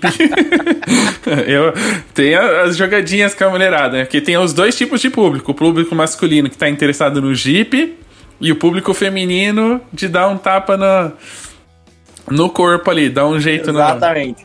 No, no corpo. E tem o Taka Hit. Você sabe quem que é o Hit? Ah. Aquele filme do Will Smith que ele ensina o, o gordinho ah, a, a, ah, conquistar. Sim, sim, sim. exatamente. A quinta romântica ali, pai e tal.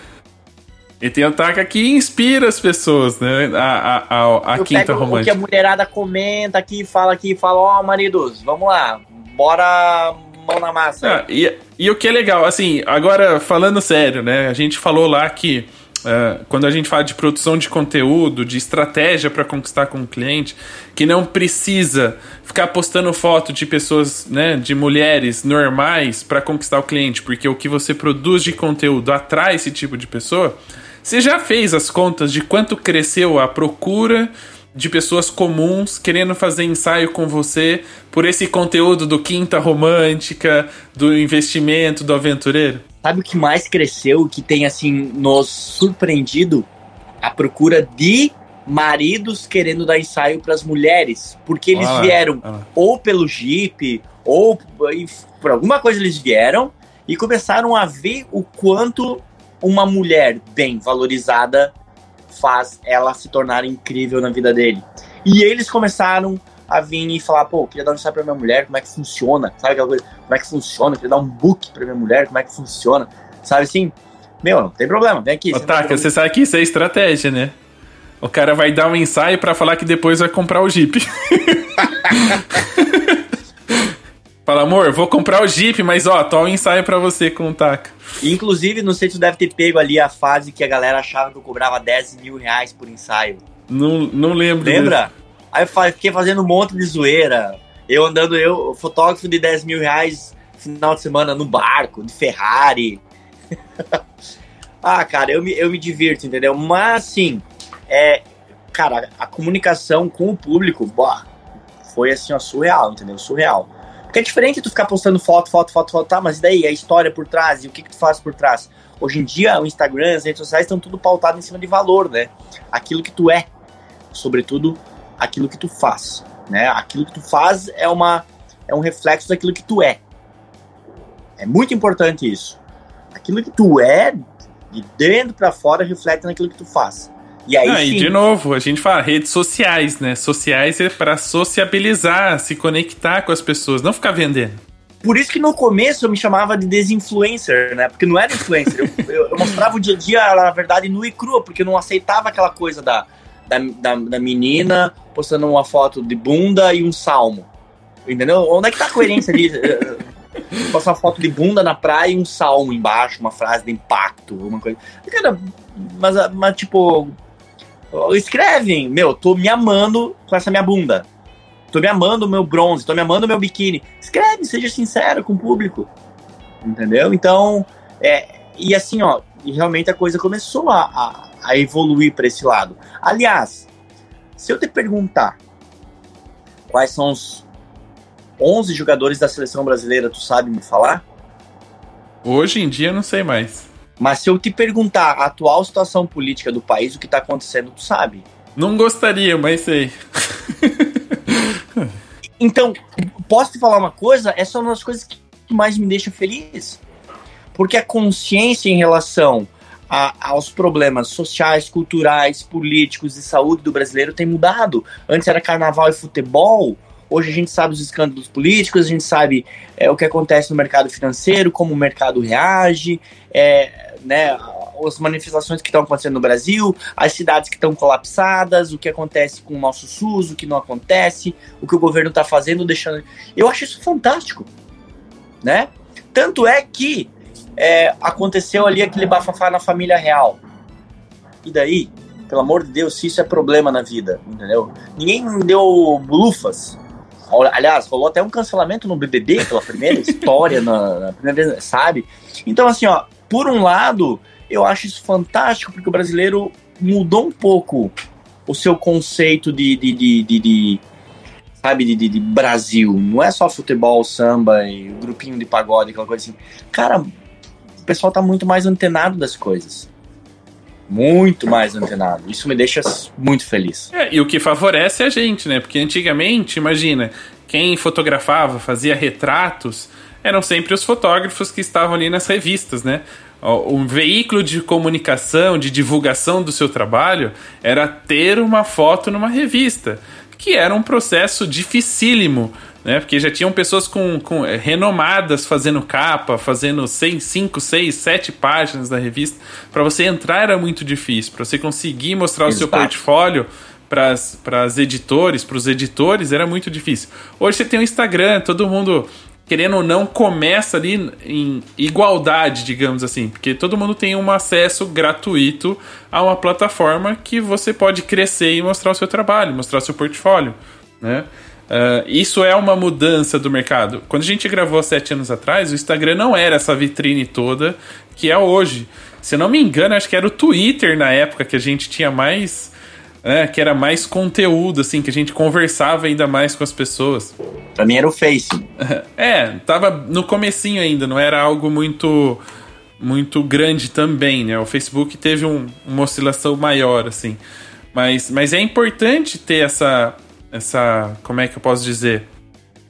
Essa democratização do acesso, tanto de informações para a gente entender como funcionam as coisas, mas também de poder mostrar o nosso trabalho, né? É, na verdade, assim, ó, é uma, uma a rede social para mim, tu, o Instagram hoje é a principal, né? Cara, o Instagram, vamos pegar, ele tem o, o feed que você pode postar foto e o stories que tu pode postar foto, né? Mas o feed vai vídeo, o IGTV vai vídeo longo, o Stories vai vídeo, né? O Boomerang é vídeo, o Reels é vídeo. Toda a plataforma está se mudando para o vídeo. E aí tem gente que acha que não tem que fazer vídeo ainda. Né? Ah, o Reels, tu sabe, né? Se você fizer um Reels hoje, ele entrega mais que qualquer coisa. qualquer sim, outro sim. conteúdo. E é Cada um... novidade do Instagram entrega mais do que a anterior. Exato. E é um vídeo. Então, você fotógrafo que ainda acha que não tem que fazer vídeo, pelo amor de Deus, acorda, entendeu? Acorda. A rede social tá ali mostrando, olha, nós estamos, né, forçando o vídeo, nós estamos impulsionando o vídeo, nós estamos empurrando a galera para produzir vídeo. Tenho que pegar e dar um chacoalhão? Vamos, acorda, cara. É isso. É, eu vejo assim. Eu vejo assim. Então, por exemplo, eu fiz, esse final de semana eu fiz uma viagem. Aliás, as suas viagens são as mais invejadas, né? Jamaica, Dubai, Miami. Até as de trilha, que você vai com o Jeep, já fica todo mundo, poxa, onde é que é esse negócio aí, Taca? Leva nós. Então, cara, eu fiz, eu fiz uma viagem no final de semana, dei uma voada com o drone, de noite fazendo os meninos dormir, eu baixei a, a, os videozinhos ali no, no celular, editei no celular e postei.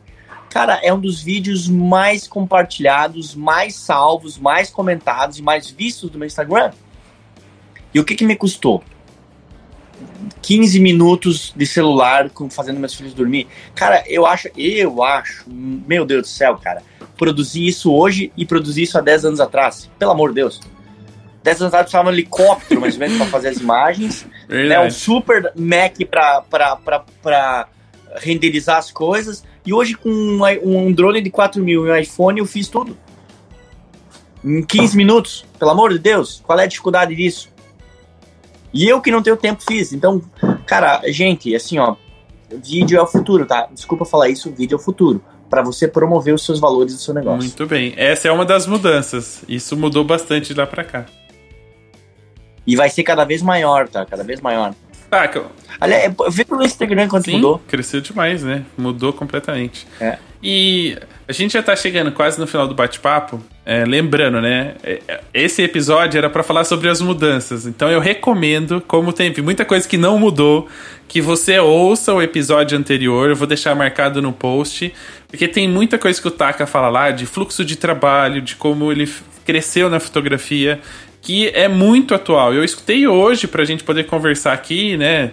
Fazer algumas comparações e, cara, é impressionante uh, como a gente às vezes fica tão preocupado com ah, eu preciso ser muito criativo, eu preciso mudar tudo para ter sucesso, e na verdade os princípios são sempre os mesmos. A gente só tem que fazer pequenos ajustes.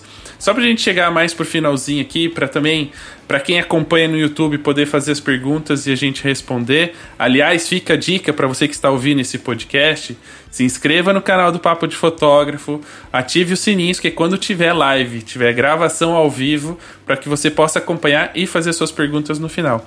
Uh, não tem como não falar da pandemia e da influência que isso tem na nossa vida como profissional e como pessoal. Inclusive, no seu caso, você vivenciou isso dentro de casa.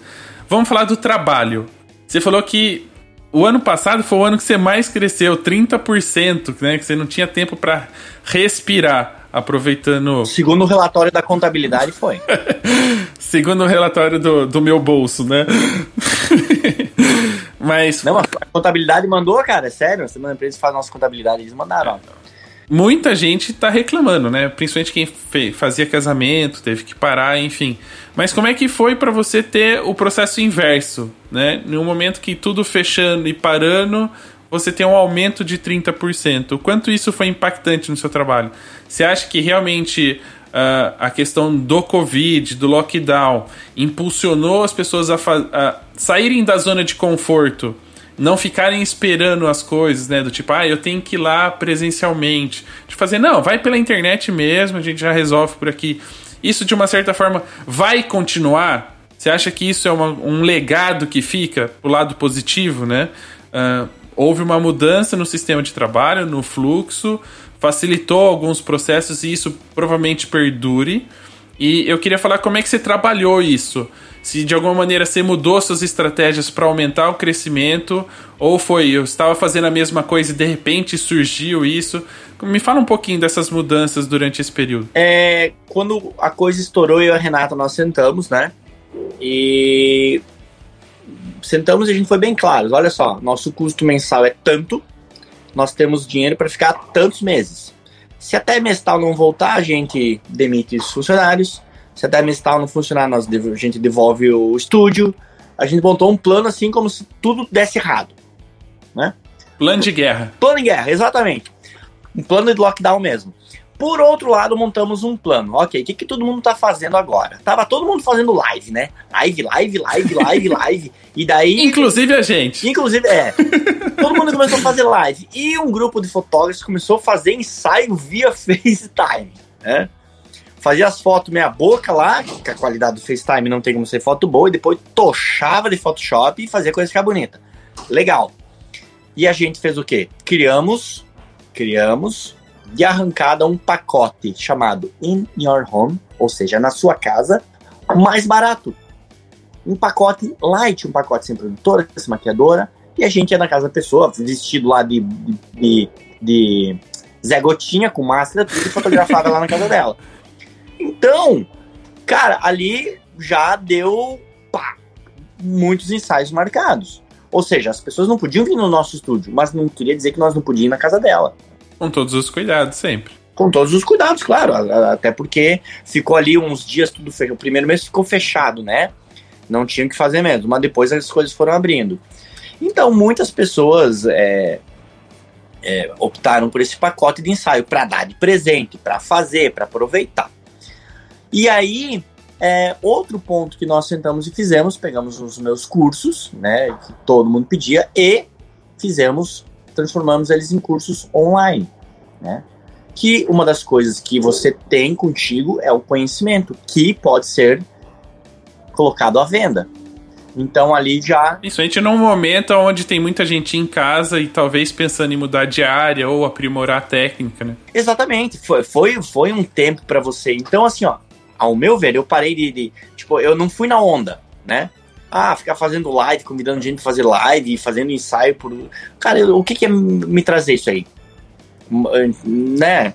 Pô, cara, tudo bem que o pessoal tá sem fazer nada, mas, poxa, vamos, vamos fazer um negócio que seja rentável bota os cursos online. Objetivo e prático. Exatamente, porque afinal o meu custo é alto. Eu não podia pensar, ah, vamos fazer um, né, um desafio. Não, eu, eu precisava a roda aqui é grande e pesada para fazer rodar. Eu precisava faturar mesmo.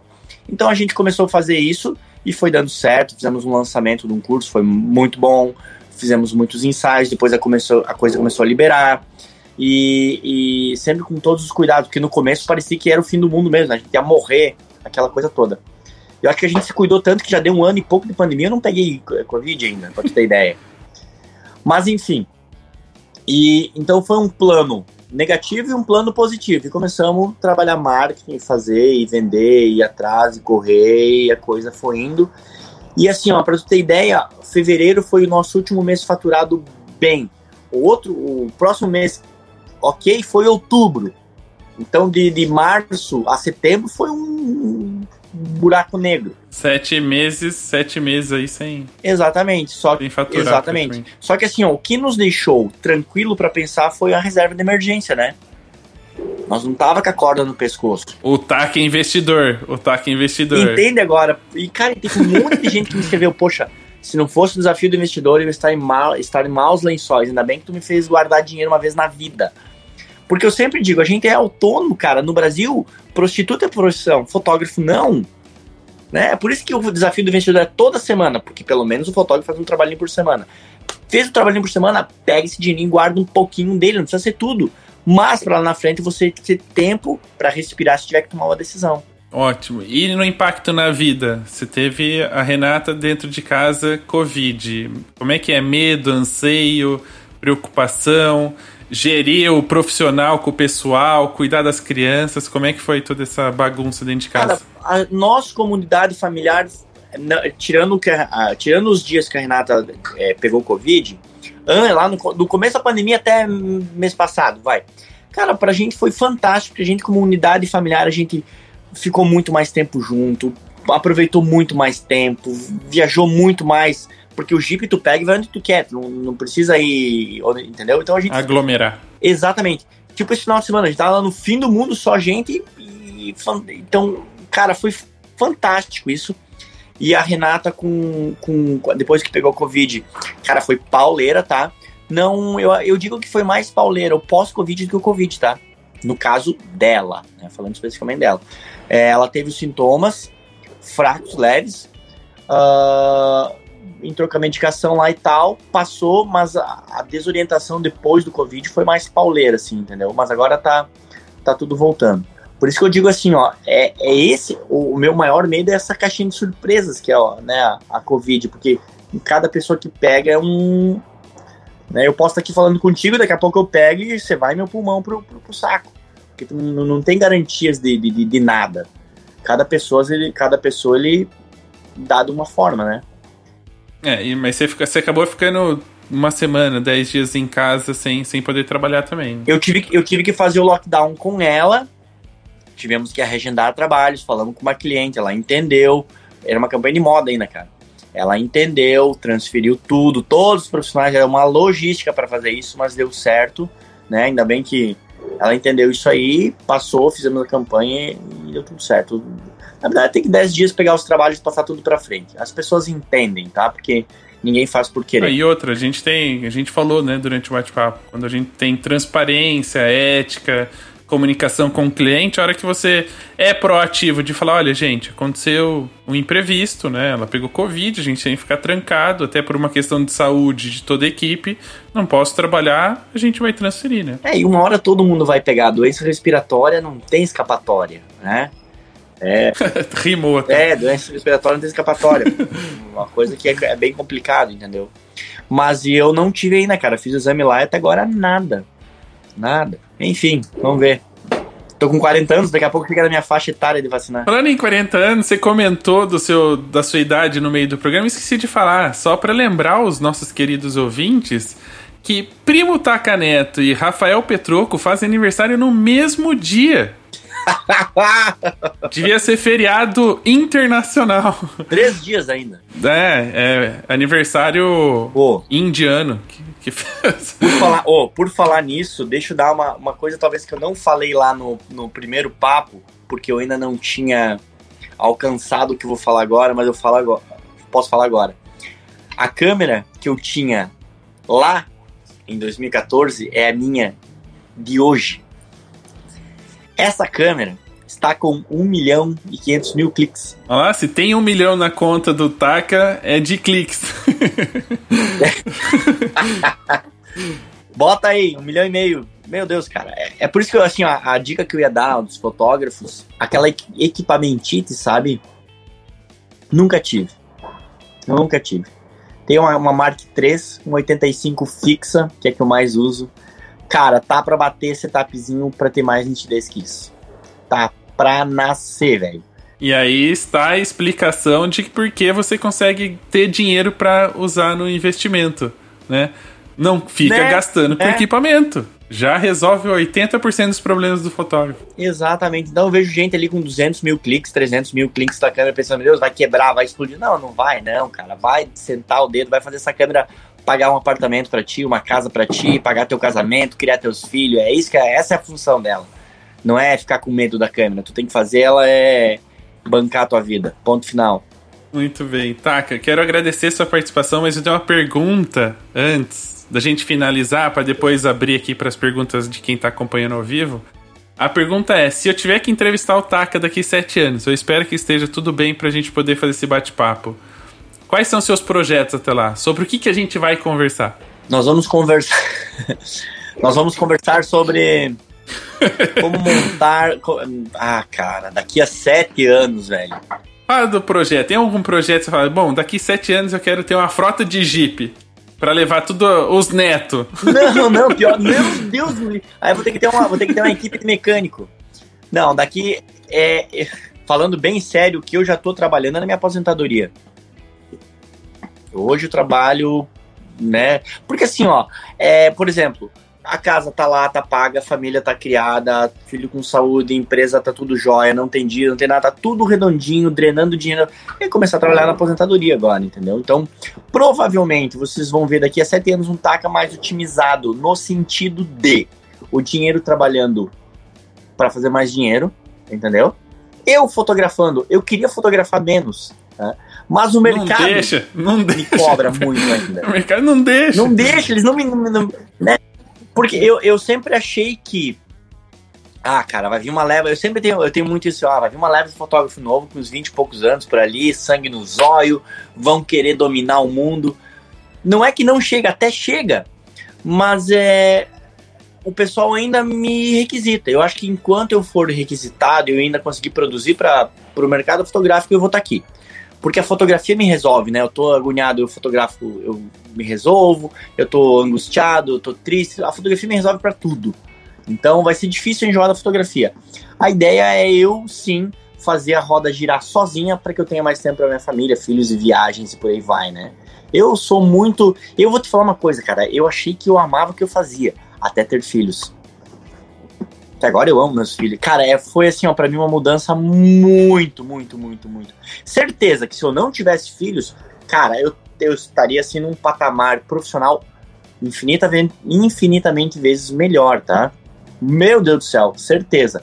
Mas o, os meus filhos me mostraram um lado de uma vida que eu nunca vivi, eu me apaixonei por isso, é por isso que vocês venham estar viajando, curtindo, aproveitando cada segundo, entendeu? Ah, cara, é muito legal. É, o, é o melhor investimento que a gente é tem. É o melhor investimento é você investir tempo na vida dos seus filhos. Ponto. Eu, eu quase, às vezes até esqueço sou fotógrafo, cara. Não vejo a hora de terminar aqui para correr para casa, pegar eles e sair pra lá, pra cá e brincar, isso, aquilo, andar de bike. É muito legal. Então aquela coisa do eu preciso ter, eu preciso ser. Não que morreu, mas assim, tomou outra proporção na minha vida depois da família formada. Te é... dou um projeto, te dou um projeto para daqui a sete anos. Pode construir uma casa e pôr creche do Taca. Igual a creche do papai. o filme Creche do Papai, põe oh. creche do Taca. leva a criançada pra andar de jipe, pular no barro. Olha, eu vou te falar que eu e a Rina nós conversamos bastante esse final de semana sobre uma casa. Tô quase convencendo ela. Já pensou que massa, cara? Eu queria falar, não é uma casa, um centro de eventos, assim. Centro infantil de. Mas assim, ó, no campo fotográfico, cara, é, eu não digo o que eu vou estar fazendo porque eu digo. Eu, vou, eu tenho que falar a respeito do que o mercado vai exigir, né? A gente se move conforme o mercado, não conforme a gente quer. No campo pessoal, eu te digo, quero ter uma casa, um, um canto pra gente ter mais espaço para viver. Mas no campo profissional, do jeito que as coisas estão se movendo, eu não arriscaria dizer nada, porque cada vez mais os conteúdos estão mais digitais, mais por vídeo, e com mais valor agregado. Eu acredito que a comunicação vai ser o futuro da fotografia. Muito bem. Então, Taka, a gente vai finalizar aqui. Você quer deixar falado sobre o seu curso, suas redes sociais, para quem quiser acompanhar? E aí a gente termina o bate-papo e responde as perguntas da galera que está aqui no YouTube. Vamos lá, tudo aquilo que eu falei para vocês, que eu acredito, é uma das coisas que muitos fotógrafos sempre viram e quiseram saber a fórmula disso tudo. E no último ano eu montei o Close Friends do Insta, né? Que todo mundo começou a viabilizar por lá a troca de conhecimento. E começou a ficar muito grande o negócio. Então hoje eu tenho um curso chamado O Fotógrafo Completo, Olha o nome, o fotógrafo completo, porque eu acredito que o fotógrafo hoje não é só fotografia. É fotografia, marketing, negócio, comunicação, mercado, tratamento, iluminação, direção, tudo. O fotógrafo tem que ser completo. O fotógrafo não é mais aquele fotógrafo de 10 anos atrás. O fotógrafo tem que ser dinâmico. Então, o fotógrafo completo, ele é o quê? Uma assinatura semanal, R$ 89,90, valor de uma pizza, onde toda semana tem uma aula comigo.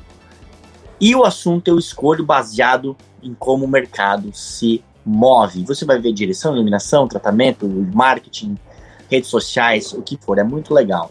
O Rafa vai colocar o link. A assinatura é mensal. Mensal, mensal. Ah, quer entrar agora? É que você falou semanal. Não, o conteúdo é semanal, assinatura é mensal. Então, se tu entrar agora, vai ter todas as aulas lá passadas. Acessa, faz um mês pra tu ver. Cara, não tem. É, é muito legal isso aí, entendeu? Muito legal.